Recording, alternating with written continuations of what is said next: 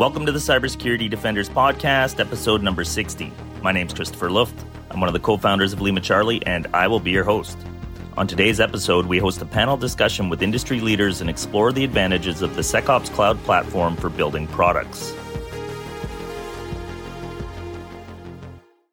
All right. Welcome to the panel discussion around the SecOps cloud platform and how this approach brings value to those building security products and services.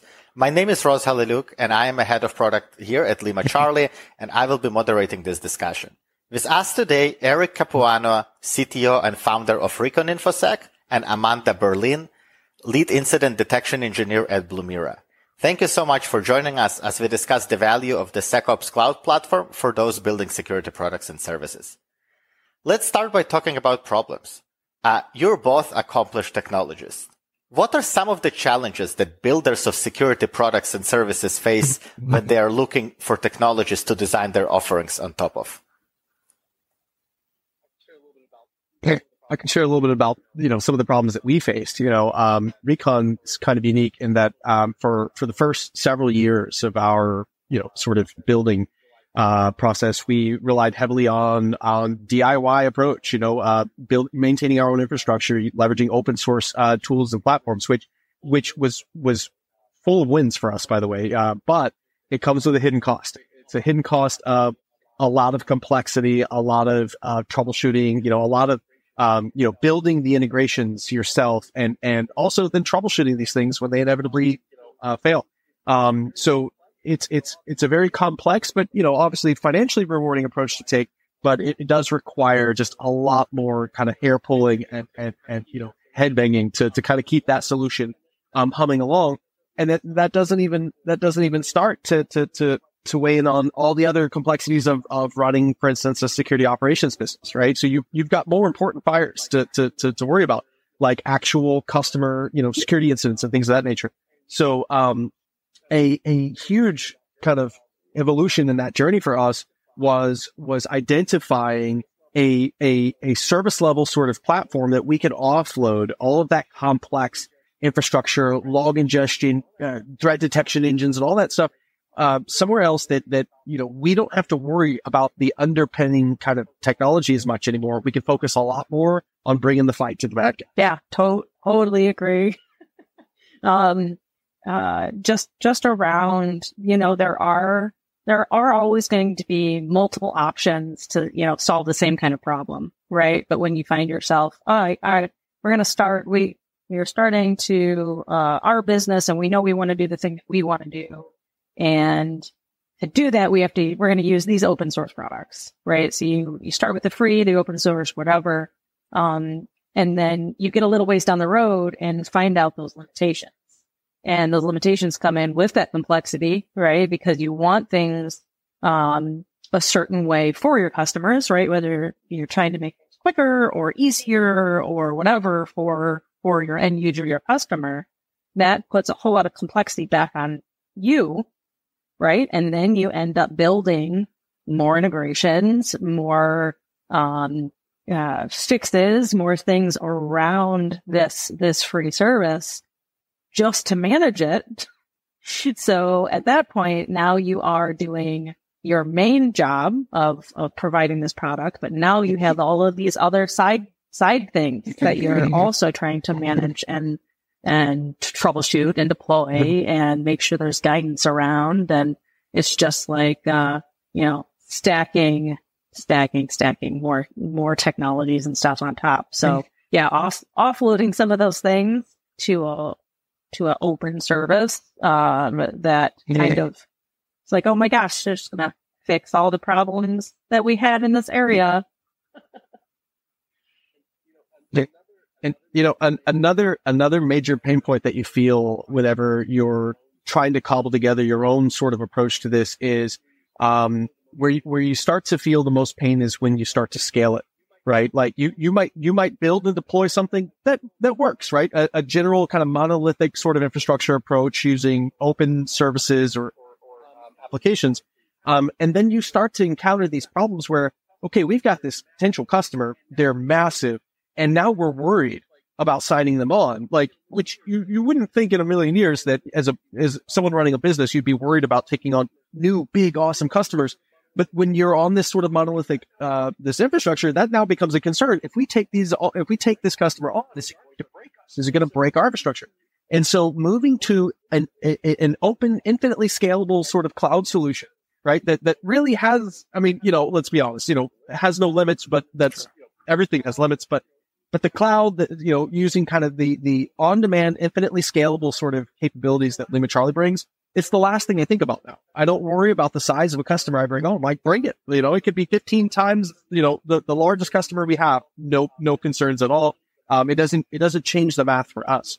Right. And, and knowing that we've got a fixed cost for that as well is huge because another issue that we used to encounter, um, on our kind of traditional infrastructure was it was not as, as it was more of a dynamic cost on a customer basis, right? Some customers cost more than others. And it was, it was a really complicated to try to figure out, you know, what our margins are and, and, and are we, are we delivering this service in an affordable way or I'm sorry, in a profitable way so that we can continue paying our analysts and keeping our servers running, right? And so now with that fixed cost, all of that, that scale of concern and profitability, it's, it's, it's, it's a thing of the past. Yeah. And you don't have to worry about just scaling the technology, right? You have to worry about scaling the support, the documentation, right. The edge cases, the cost. Yeah. Everything. It's not just a, a one time. Oh, we can scale this one. Is it? Exactly right. Is it fair to say going. that by abstracting the hard part of managing the infrastructure, you are able to focus on your own uh, core value proposition yeah. more? Would that yeah. Would that be the right way?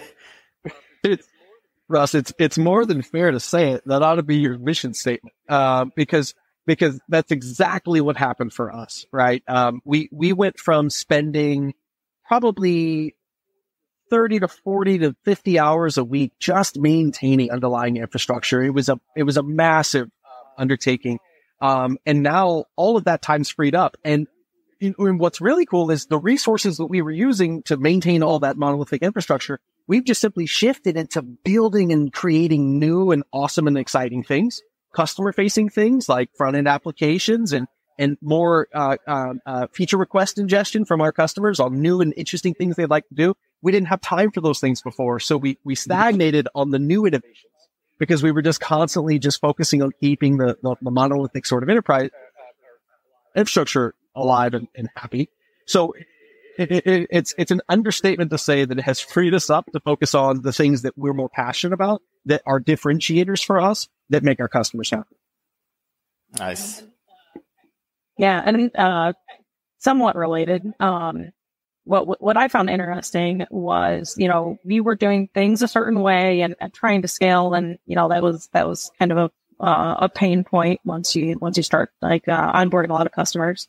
Um, when we did start using Lima Charlie, we had to think of how to ingest data a different way, which is going to end up uh, changing the way how we do it overall, right? So it's not, it wasn't just a uh, a shoehorn. Let's let's replace one thing for another. It's a oh my gosh, this actually makes the the process that we're doing internally for our customers ultimately better.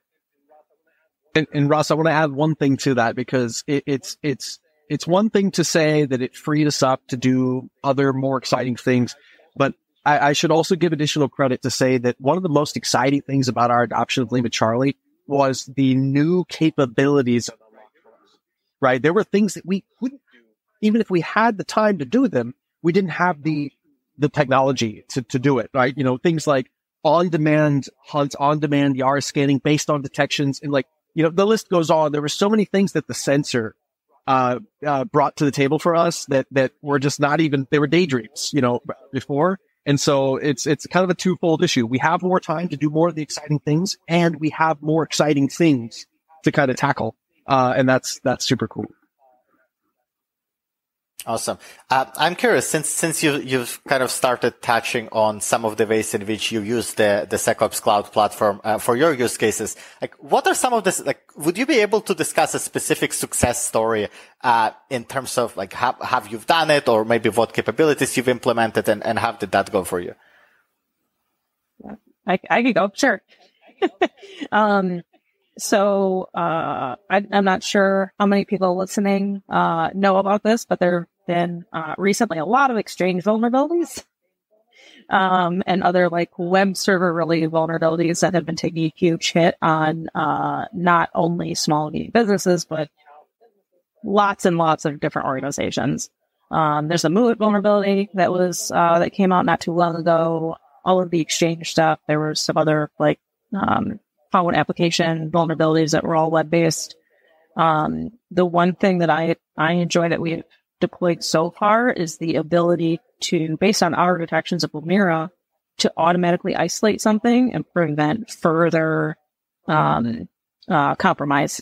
Right. So one of those things is um, uh, a file being written to a device that you know ended up compromising an entire uh, application server that was on the internet, uh, and the ability to automatically isolate that, and it just kind of cuts off an attacker, uh, at least from that host, right?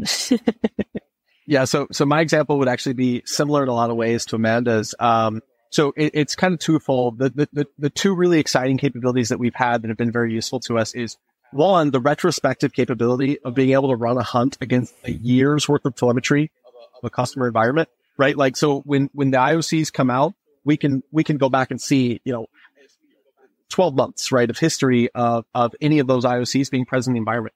But here's where it was a major game changer for us in a recent uh, ransomware uh, case. We were working in IR for a company we had just begun our relationship with, and uh, we we've come in and you know generally in a, in a, in a ransomware situation, especially for uh, an IR person, you're coming in after the damage is done. You know the the things have been blown up and it's all over, and uh, you're just kind of doing a post mortem and trying to understand root cause, right, to give them some mitigating, you know, steps that they can take to prevent it from happening again. Um, we got involved in this uh, ransomware event just in time where th- there was a system that was impacted. Um, and so what we did was we rapidly deployed the, the EDR agent and we, we extracted all the IOCs, everything that we could learn about the system that was impacted to understand, you know, the, the malware they were using, the C2 they were using, the, the, the, the, the, uh, the persistence mechanism and all that. And with the speed of Lima Charlie, we can just immediately craft those into D&R rules that would, if it, if it, if it observes any of this activity on any other system in this environment, just instantly quarantine that machine, right? To stop the bleeding. And that was incredibly useful for us because we did uncover a couple other systems where the attacker had already begun the, the process. They were, they were starting to take the steps that they were taking leading up to the ransomware. And boom, those rules kicked in, isolated those systems. The attacker loses access to them. And so we were able to prevent further damage uh, being done. Right now, that's you know you're not always that lucky, but it's it's having technology that enables us that if we do parachute in at the opportune moment, do I have the tools that would allow me to move at the speed of the attacker? Right, because your traditional kind of IR toolkit, it's you're doing autopsies, right? You're coming in after the damage is done, and even if you do find yourself in the middle of it, your tools might not have the capabilities of the real time telemetry streaming the D&R, you know, detection response and, and actual take action capabilities, um, uh, that, that, that we have now. And so that's, that was a major win for us very recently, actually. Super cool. And I would assume for somebody building products and building services on top of the, uh, of the SecOps cloud platform, having the ability to do things in real time must be critical. Absolutely. The fact that you guys built this API first platform um, right? Enables us to, th- there's no limit to what we can do. Um, and we can do everything in real time, right? So we interrogate systems in real time to populate inventory databases, right? Um, so that at any moment we know all software packages, all services, everything on the system. Um, and that's a simple API call away to populate that data into our application that our analysts use, but also our customers use, right? Which is a really interesting thing, by the way, you know, because of all the capabilities of the platform, there's no limit other than your imagination on what to do with that data, right? So it's not just a security tool anymore, right? Because there are so many things that an IT team could benefit from that those APIs expose. So we built that functionality into our customer facing application because most of my customers are IT teams, right? They don't, they don't care about all the cool SOAR and, and EDR and stuff that we're using on the back end. They want simpler things that help make their job easier. And so we provide that data to them in the application because of all the API, the APIs that are exposed that we can, we can grab that data. Um, so absolutely, it, it's it's kind of a dream come true for a product builder in any facet of sort of IT or security. Yeah, because I mean, what else do you have the option of, right? You have okay, I'm I'm going to buy and deploy an asset management software. I'm going to buy and deploy an EDR. I'm going to buy and deploy um, uh, something to ship logs. I'm going to do this and this and this and this. Now you have five endpoint agents on a device yes. that if there was an open API, you probably could have done it all in one. Um, and and Amanda Amanda just hit the, the silver bullet. The, the, golden issue of our, of our industry is agent is a four letter word, right? Customers do not like having multiple agents on their systems, even even their own agents. But then as a service provider, I'm coming in to drop yet another agent, right? And so any opportunity you can find to consolidate that functionality Get it all into one if you can. Right now, not to say we're going to get rid of every agent that exists, but we we've come very close, right? We we need very little that that outside of what, what Lima Charlie can provide, SecOps Cloud Platform can provide.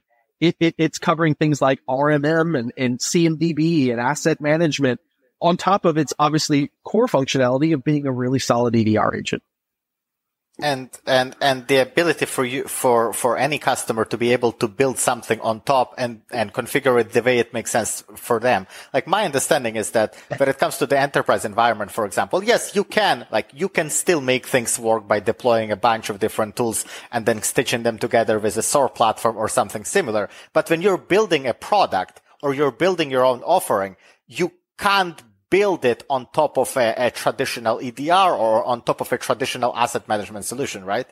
That's right. The last thing you want to do as a product builder is build a product on top of other products, right? Because now you're you're at someone else's mercy. You know, the license model, the the the, the billing, the price, the, the the cost of that other product, right? I would much much rather, as a builder, build on top of an abstract, sort of agnostic uh, service layer, right? That that you know that the only business that that companies in, think AWS, for instance, they're just there to provide infrastructure, right? I'm not, I'm not paying them license fees to use additional capabilities that they could take away at any given point in time. And I'm, I, and I'm not, you know, my success is not tied necessarily to their success because at the end of the day, AWS is just a neutral sort of service provider. Um, they'll always be providing EC2 instances, right? And so, yeah, as a, as a product builder, you know, there's, there's a lot of reasons why you don't want to have those external dependencies if you can avoid it. What uh, I'm curious for for a security vendor, what are some of the ways in which uh, the SecOps cloud platform shortens the time to market? And like, what's what's the significance of using it to get the, the new ideas to the market quickly? Amanda, if you want to take a stab at it, it's kind of a repeat of my last answer, almost right. Um, because you have less management interfaces to work with, less um, uh, salespeople to deal with, less uh, software to deploy. Uh, there's less learning curve. There's just less of everything when you don't have to rely on five different pieces of technology to do the same thing. Uh, for, uh, I'm curious, Amanda, for, from from Blumira's standpoint, and again, as much as you can share publicly on the call, uh, h- how long did it take from the beginning of like from from the moment uh, Lima Charlie uh, and and the SecOps uh, cloud platform we offer was chosen as a way that for for Blumira to leverage it for what you were building to the moment when you had something live in production. Sure. And I actually remember the first call I was on that they mentioned Lima mm-hmm. Charlie. I was waiting to get on an airplane mm-hmm. and I stopped at like a gas station to take a conference call. Um, and that was in mid December, I believe, maybe in mid November. And uh, that was just us talking about it, right? No contracts had been signed. And no, I mean, we looked at some documentation, right? There was a, there was a lot. Um, and we were able to, uh, with only a handful of people, build a full integration with our product in three months, three and a half months, something like that. Um, and yeah, it was, I mean, we're not offering everything right yet because that's a very small amount of time to offer everything that you guys have, you know, capability for. Um, but just the fact that we were able to do the things that we wanted to do so quickly, um, one is like a testament to like how you built that API. Also, uh, documentation. Great job. Your guys' documentation, top notch. Thank you. Yeah.